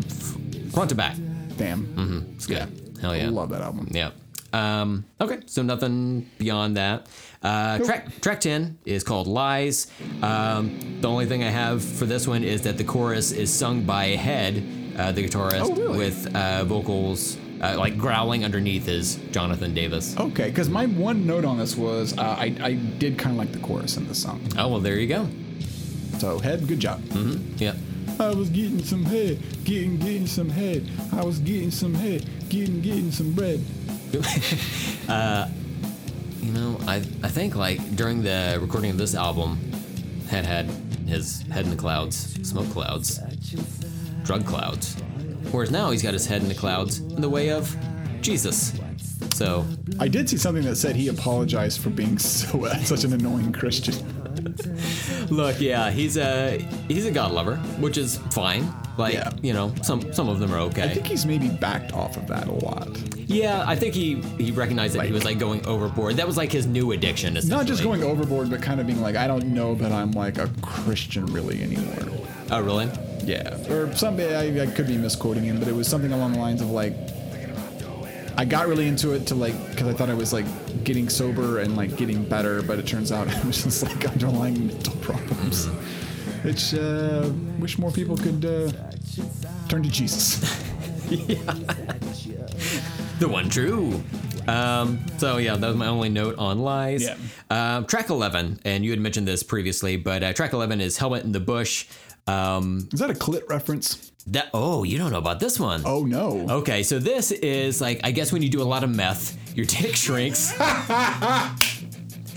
and the head of your penis is like a helmet in the bush. So But I've never done meth. What is? but maybe now's the time to start. I, th- I feel like for the purposes of the podcast, we need to go all the way for this, right? We need to like really like dig Pull our deep. dicks out? Oh, smoke meth. Yeah. Okay. Well, we can pull our dicks out as well. Like, Well, we got to, we got to. Hey, this is a science. We, we want to get to the bottom of this. We have to take an analytical approach to this. We have the to. only thing we can do is smoke meth and compare dicks. Yeah, I'm texting my wife right now. Is it okay spelled O, like the letter O and K? Yeah, Um, sure. always represent the state, right? Yeah. Uh, to smoke meth. Send. That's the three dots, just like popping up and going, oh, just popping up. Um, I thought you. I was like, what's she gonna say? So uh, the the only note I have on this is like this song, uh, bizarrely enough, for like this album, it has like programmed drums. On it. yeah, I know. I noticed And that. it gives off a real like Nine Inch Nails type of vibe to Yeah. me because the drums are the same thing throughout the entirety of the song. There's no like ebb and flow like the rest of the the album. Um, and with with like you were saying, with everything being played live and the tempo shifting ever so slightly throughout the course of the album, for this one to have just like steady drums the whole time, it's a little bit like disorienting. It but is. also like I, I kind of like this song, partly because of like the stupid nature of the song title. Yeah, But then also like it's just I don't know, it's just uh just like odd enough to where it's interesting to me. I don't know if that's uh, one that I'm going to go back and listen to a lot. Right. But it has some like different textures to it. Yeah, they, they they did the thing, and I think I feel like Ross Robinson is good about going. Okay, we can't make the entire album just sound like like we we have to throw in something interesting, something mm-hmm. weird, something different, maybe something that you guys aren't used to doing to give the album a little bit of flavor, to give it some like dynamic thing, so every song just doesn't. Especially after a band's first album, they usually like the sophomore slump is they end up writing songs that all kind of sound the same. And I mm-hmm. think Ross Robinson is really good about not letting a band do that. Mm-hmm. Even though this is their their first album, really good about about trying to make each song unique in some way. I mean, he can only do so much because there's a couple songs on here that just kind of blend together. And I, even having listened to this song or this album 20 times, I couldn't tell you the difference in some of those songs because they're just so, blech. they're just basic. Um, it's funny that you mentioned that because I just found an audio recording of Ross Robinson where he's talking about doing that. Yeah. And uh, I'll play it for you right now. Hey guys, we have to add some flavor to the corn. We have to add flavor to the corn, guys. We have to do it. Jonathan, it's okay, buddy. It's okay. Somebody bring him a Game Boy Advance. He's uh, he, we need to cheer this fella up. My dick is so small. Uh, we have fun. Take that, Jonathan Davis. um, Okay, so let's let's uh, move on to track twelve, which is "Daddy." Um, and my God, is Nothing to say about this song at all. Close it up. This song is fucking hard to listen to, especially if you like know about what it is. Like, it's not a fun song to listen to in general. No. To me, but uh, it is an interesting artifact of this band and the genre as a whole. It might be the most fascinating song. Not the best. I don't think it's even the top five best songs on the album, but I think it's the most interesting um, because of the backstory. Um, so I did a lot of reading about this because I'd always heard it and I was never 100% because I when I had the album when I was younger, um, I think I just blocked this song out. I think I listened to it like once or twice, mm-hmm. but like the, the end of the album has already gotten kind of like stale for me. Mm-hmm. So I think I listened to this song and probably was just like, no. no, nope. Yeah. Yeah, I'm done. No. Dude, you remember back in the day, back when we were kids, Yeah. we well, there were no iPods, you know. You couldn't listen to it on your Apple phone, you know. iPhone, iPad, I don't know anymore. No. I stole that from Scott Aukerman. But we did have like uh, stereos that had like multi-disc changers in there. Oh yeah, oh yeah. I had one that was like a three disc changer, yeah. and I would put in like three different CDs I would want to listen to at night as I'm going to bed or whatever. And then I would just like put it on shuffle, and then you listen to one, one song, then you'd hear that clanking, clanking of a giant plastic That was a feature.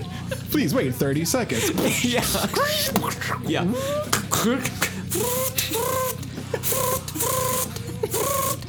and then it would play song. comes. Yeah. And damn, the anticipation of like, will I like this song?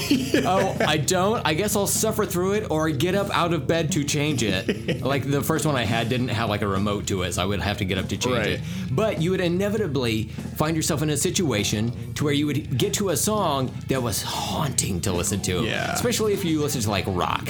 Right. There was like some like dark shit, and this is one of those tracks. There are like a few other ones or whatever that um, they're just like certain things that like maybe you get to something. There's like a, a, a Fatboy Slim album that I had back in the day of all things, to where it's not like sinister at all, but there was like some sample that he would play that it sounded like he was repeating my name over and over in such a way that I was like. I woke up in the middle of the night to that. I was like, Shit. "What the fuck is happening?" And I had like never heard that part of that deep cut in that Fatboy Slim album before. Fat was, Boy Brent is fucking in heaven. Fat Oh my Boy God. Brent is fucking in heaven. and man, I tell you what, I felt like I was in hell. so uh, I can imagine like trying to like go to sleep to this song just like popping up on random, and then you get to this like dark shit at the end where he's like crying, and you're just like slowly pulling the covers up over your face or whatever. Like, Well, it starts out with that chant. oh, I guess I yeah I blocked. I listened to that song before you came over tonight, and my brain has like scabbed over that whole thing. I guess. It's a, it's a defense mechanism. Yeah, yeah, for preserves sure. your brain. But no, there's like a, it's like starts out and he's like, it's like this like haunting, Oh, that's like echoey. I actually really like it. I think it's really, uh, it's neat to have in the middle of like, j- like, like I said, even with like the bagpipes thing. There's like, there's all these little um, like treats in there, um, and and this is a treat followed by uh, a big kick in the dick. yeah, so do you know the story behind this? uh, somewhat, but you can go ahead and, and say. Okay, so, um, Jonathan Davis, his parents divorced when he was young, um, and he mostly uh, lived with his mother and stepfather.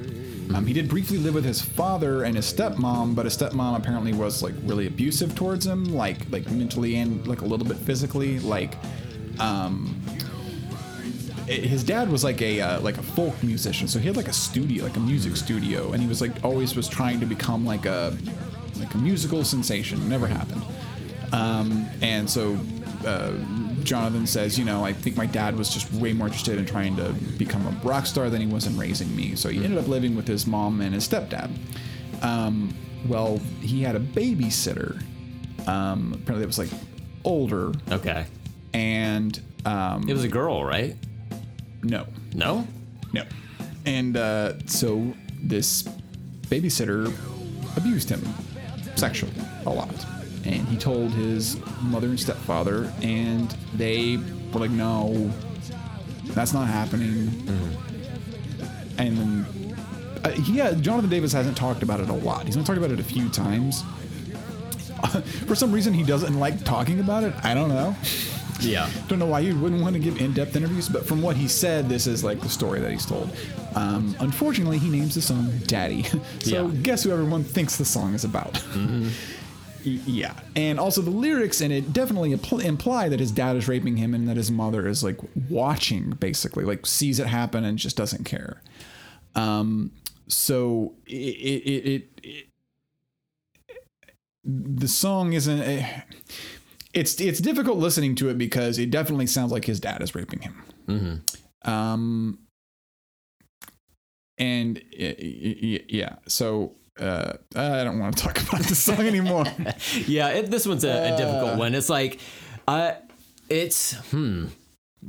When you think about it as art, I appreciate that he was willing to like put himself out Yeah. there and express that for people who were going through similar things. and that is one thing he has said is is a lot of people. That's like one of the songs he gets like the most like people coming up to him and being like, "This song meant so much to me because I went through something like similar." Yeah.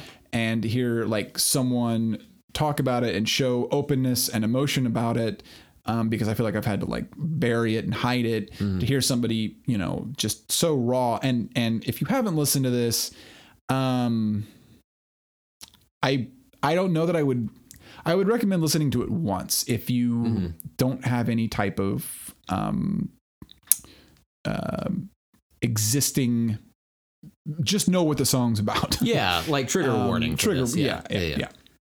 Libs. Um, no, but really, no. It, trigger warnings are are fucking completely valid. Mm-hmm. Um, and this one it has a big one.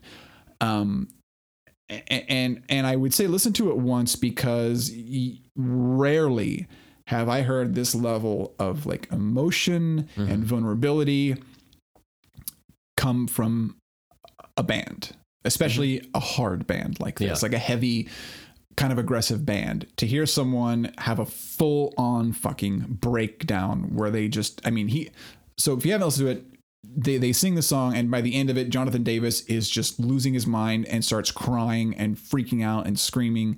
Mm-hmm. And it's not a put on because either Jonathan Davis is the best actor alive or like he had a fucking breakdown. He had, he had a fucking breakdown Yeah. recording this You song. could hear it. Yeah. Um, and uh, Ross Robinson, um, you know, obviously was like is is infamous for for getting this kind of emotion out of people. But apparently, before they recorded, Ross Robinson just said, "You know what to do," mm-hmm.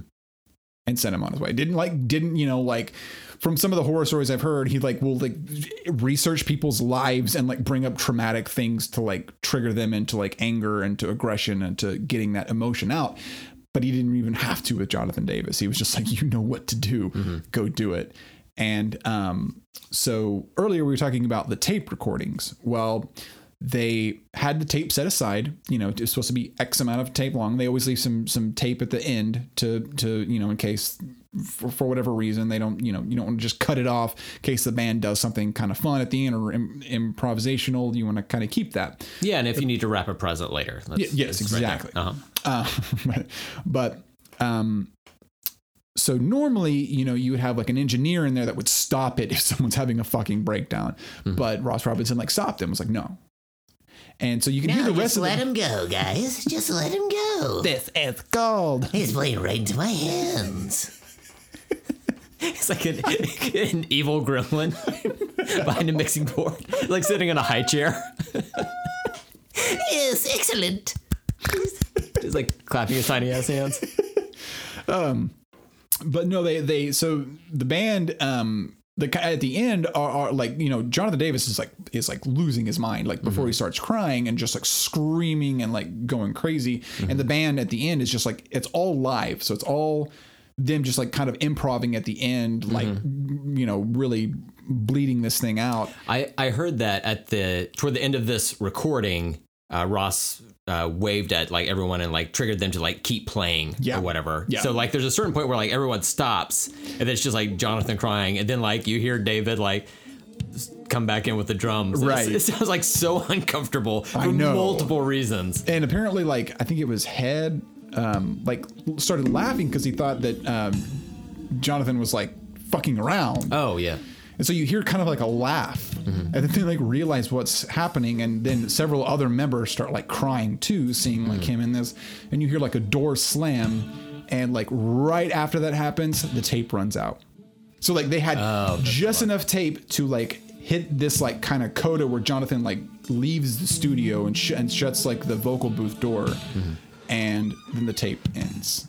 Oh wow. Um, So yeah, it's pretty fascinating that like you know that is such a it was not a planned thing, but it it ended up being like I think one of the more impactful parts of the record. hmm Yeah, like the tone they were going for on this particular song, they fucking nailed. Like Oh, it's yeah. all it's uncomfortable to listen to.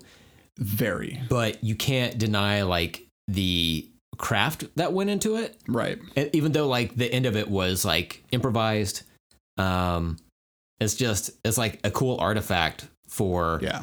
this That's It's- fascinating. it's not a feel good time at all but No. it's i'm glad that it exists But Yeah. they captured that lightning in a bottle for it I'm glad that I listened to it, and we'll never listen to it again. yeah yeah we've documented it on this podcast and that's and that's all never gonna listen to it again. no no no It's it's it's tough, man. It's, it's a really tough song to listen to. Um, and then of course the album ends with um, some old people talking about installing a carburetor. in a Dodge Dart.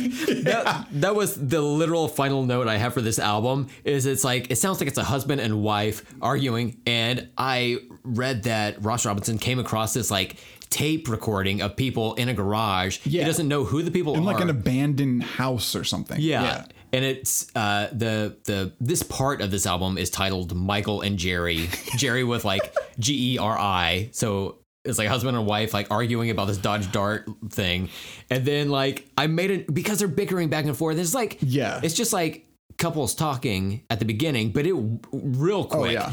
flies off the handle. And the um the note I made is Michael saying to Geri. no, Geri, you're a fuck. It's a weird thing. It's a weird coda to put at the end of Daddy. Yeah. Mm-hmm.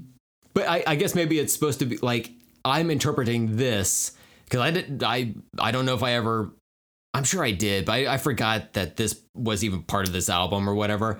But I could see it being interpreted as like You didn't listen to this 20 times? I, I may have when I was sleeping. Maybe that's affected my personal life as an adult. But like, uh, it sounds like maybe they were going for like uh, this album you just listened to is this child or these five children like dealing with adolescent like um, angst. And Yeah. then like this is the parents bickering that kind of led to that, or like a snapshot of this the life in this household or whatever, you know? yeah. No, Geri, you fuck. It's funny because um, there was an interview with um, uh, Head or Munky. I can never tell them apart. Um, uh, he says, uh, you know, recording the album, like we were all working through stuff like on a personal level. Like Jonathan was working through like his meth addiction and, you know, his um, sexual abuse. And we all had problems with our dads. I couldn't tell by looking at you. yeah, yeah. you have problems with your dads? Yeah. Daddy issues? Uh-huh. The the easiest way to tell Munky and head apart is one is brown and the other one is Jesus now. Okay. So, yeah, And the one has a jaw, like a striking jaw. I think that's head. That I you know what? The jury's out on that one. no one, no one Yeah. knows. I can't I can't see past the nose, unfortunately. yeah. Oh well, yeah. That's um, that's all um, I had to say about that. Yeah. All right. Cool. See you. I think okay, bye. I think that's a pretty good exploration of this first album and Yeah, what yeah. made it tick. You know, like uh, we've talked about the album itself. We talked about the pr- production side of it. We talked about the band. I think this is an open and shut case. Uh, we, we well, figured out the uh, origin of the band name. Yeah, Yeah, we did it. I mean it's Case closed. yeah. We don't even. We didn't talk about the album cover, but I don't really want to talk about the album. We cover. talked about that on the previous one. the- Yeah. the fascination with like uh, molestery, Child molestation? Yeah, Yeah. yeah. Uh, yikers. Oh, I don't know. the, the, the only thing uh, I have to say about the album cover, because it's it's been around since we were teenagers or whatever. So Yeah. I, I just just like I know what the album cover looks like. Like Right. it, it doesn't really like like it's creepy, but like you know, there's a lot of like creepy like a lot of death metal albums are creepy as well. Also, Right. you can't read the band's name, but uh, in particular. Uh, uh, things of note for me recently is that I read somewhere that that guy is holding like a horseshoe or something. right. And I, and I, I, my- I never interpreted what that was. I just thought it was like something sinister. Like maybe he's got like weird, like alien fingers or knives Yeah. or something like that. But it's like, so is he just like looking for his other horseshoe? Like, is there a game of horseshoe going on? like maybe it's not sinister it's at all. super innocent. Just Yeah. like, hey, have you seen my other horseshoe? yeah, yeah, Yeah. Hmm. Um, and also, like, it's an album cover I've seen so many times that, like, it doesn't. And also, okay, so 94, Mm-hmm. I was 11. oh yeah, like, I was born in 83. So, um, you know, I, I, I didn't have, I didn't understand what it was implying. I, I, I understood it on a surface level, Yeah. but I didn't, um, like, I understood it's supposed to be like a creepy guy looking at a little girl, Mm-hmm. but I didn't, um, I, I was young and innocent and I didn't understand enough of like the re- the real implications behind that. Like, you know, there was always a stranger danger and that kind of thing growing up. But um, looking at it as an adult and trying to look at it with like, if I was an adult and I saw this on the shelf like today and I'd never seen it before, mm-hmm. um, yeah, I don't think you could do this. No, so I I don't know who the man uh, i whose shadow is posing in this photo is, but I would imagine It's me. it was you. It was you the whole time. Twist. Oh, save it for the oh, next album. Twist. Um, but like, I'm pretty sure we are probably older now than he was when he like Oh yeah. quote unquote posed for that, that Sure. photo, right? So I'm trying to think now if somebody like if I were ever to like walk up on a playground to talk to a child, no fucking way. I don't even think I say this child. I'm not I'm not gonna be like, hey, uh do you listen to Earwolf podcast? Like what like what am I supposed what conversation am I supposed to have with Who's your favorite doughboy? Wait, are you Burger Brigade? You're Spoon Nation. Oh, I You knew gotta it. pick one. I knew it. I knew it. Mitchy Two Spoons coming in hot. And if you don't, You have to find my other horseshoe for me. they come in a set. Um, but yeah, like the, it's just creepier to me now looking at this cover. Yeah. Because I'm like, there's this is like oil and water. These two things do not belong in the same yeah. area at all. Like, no. Like, there's a, a playground up from my house. And if I see children are over there, I just like go, I go the other way. I was like, no fuck away. They're up to something. I, I feel like they're they're like plotting my murder. I don't know why. they don't care about me as a person at all. So I know. I'm sc- I'm actively scared of young kids. Mm-hmm. Like I feel like they're either gonna pick on me. They're gonna, they're gonna roast your ass. they're gonna say a bunch of young people speak. You're like, I don't know what any of that means. It's that John Mulaney joke. He's like, a young person can look at you and automatically pick out the one thing you are most sensitive about. He's like, hey, look at that feminine hipped man. Damn. Oh. yeah, that's accurate. but um, yeah, apart from that, I think yeah, I think we I think we cracked this nut. I think Mm-hmm. we nutted. I think we cracked this nut and then we nutted. All over think, it. well, wait, no, we nutted and then we cracked it. Okay. Ooh. Yeah. Yeah. I know. Ouch. Ouchie McGouchie. Um, okay. Well, cool. Uh, do you want to mention the album we'll be discussing next, the controversial album that we'll be discussing next. Ooh, okay, the- so are we doing that one? I, I, you know what? We might as fucking well. I mean, I'd say we do at least the first one.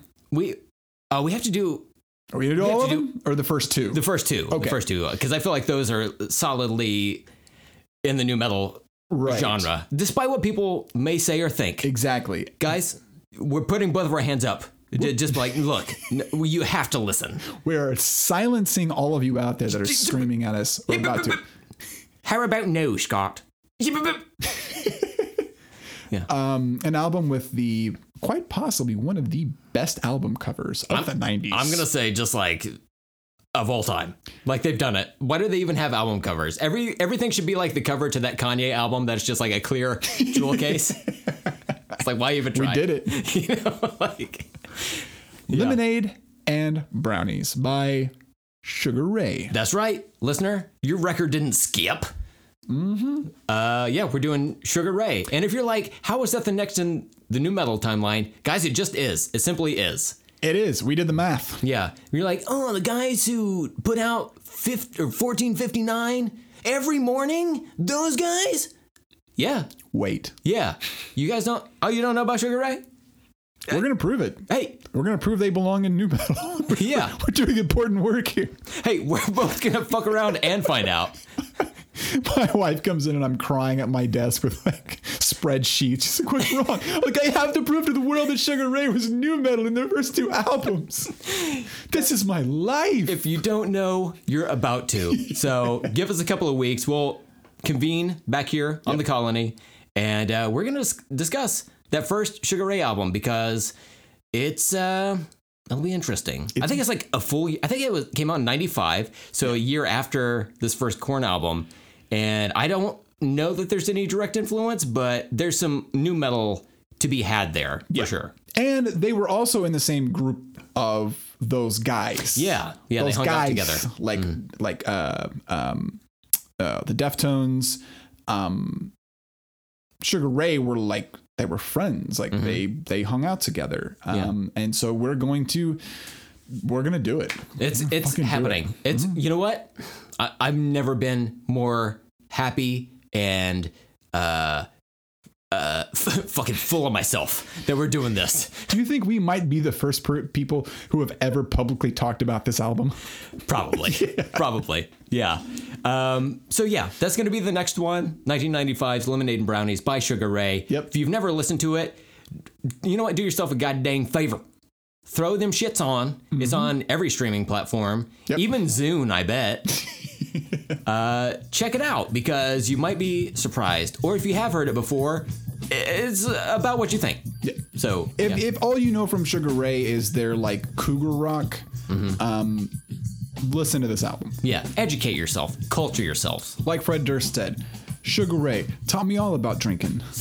Bow wow wow, yippee yo, yippee yay. Yep. You know. All right. All right, that was it. Okay, Done. Cool, Turn it off. Well, let's sign off this Yeah. way. We talked about a thing, and then uh, our names are. I'm Ross, I'm Brent. and get fucked. Bye.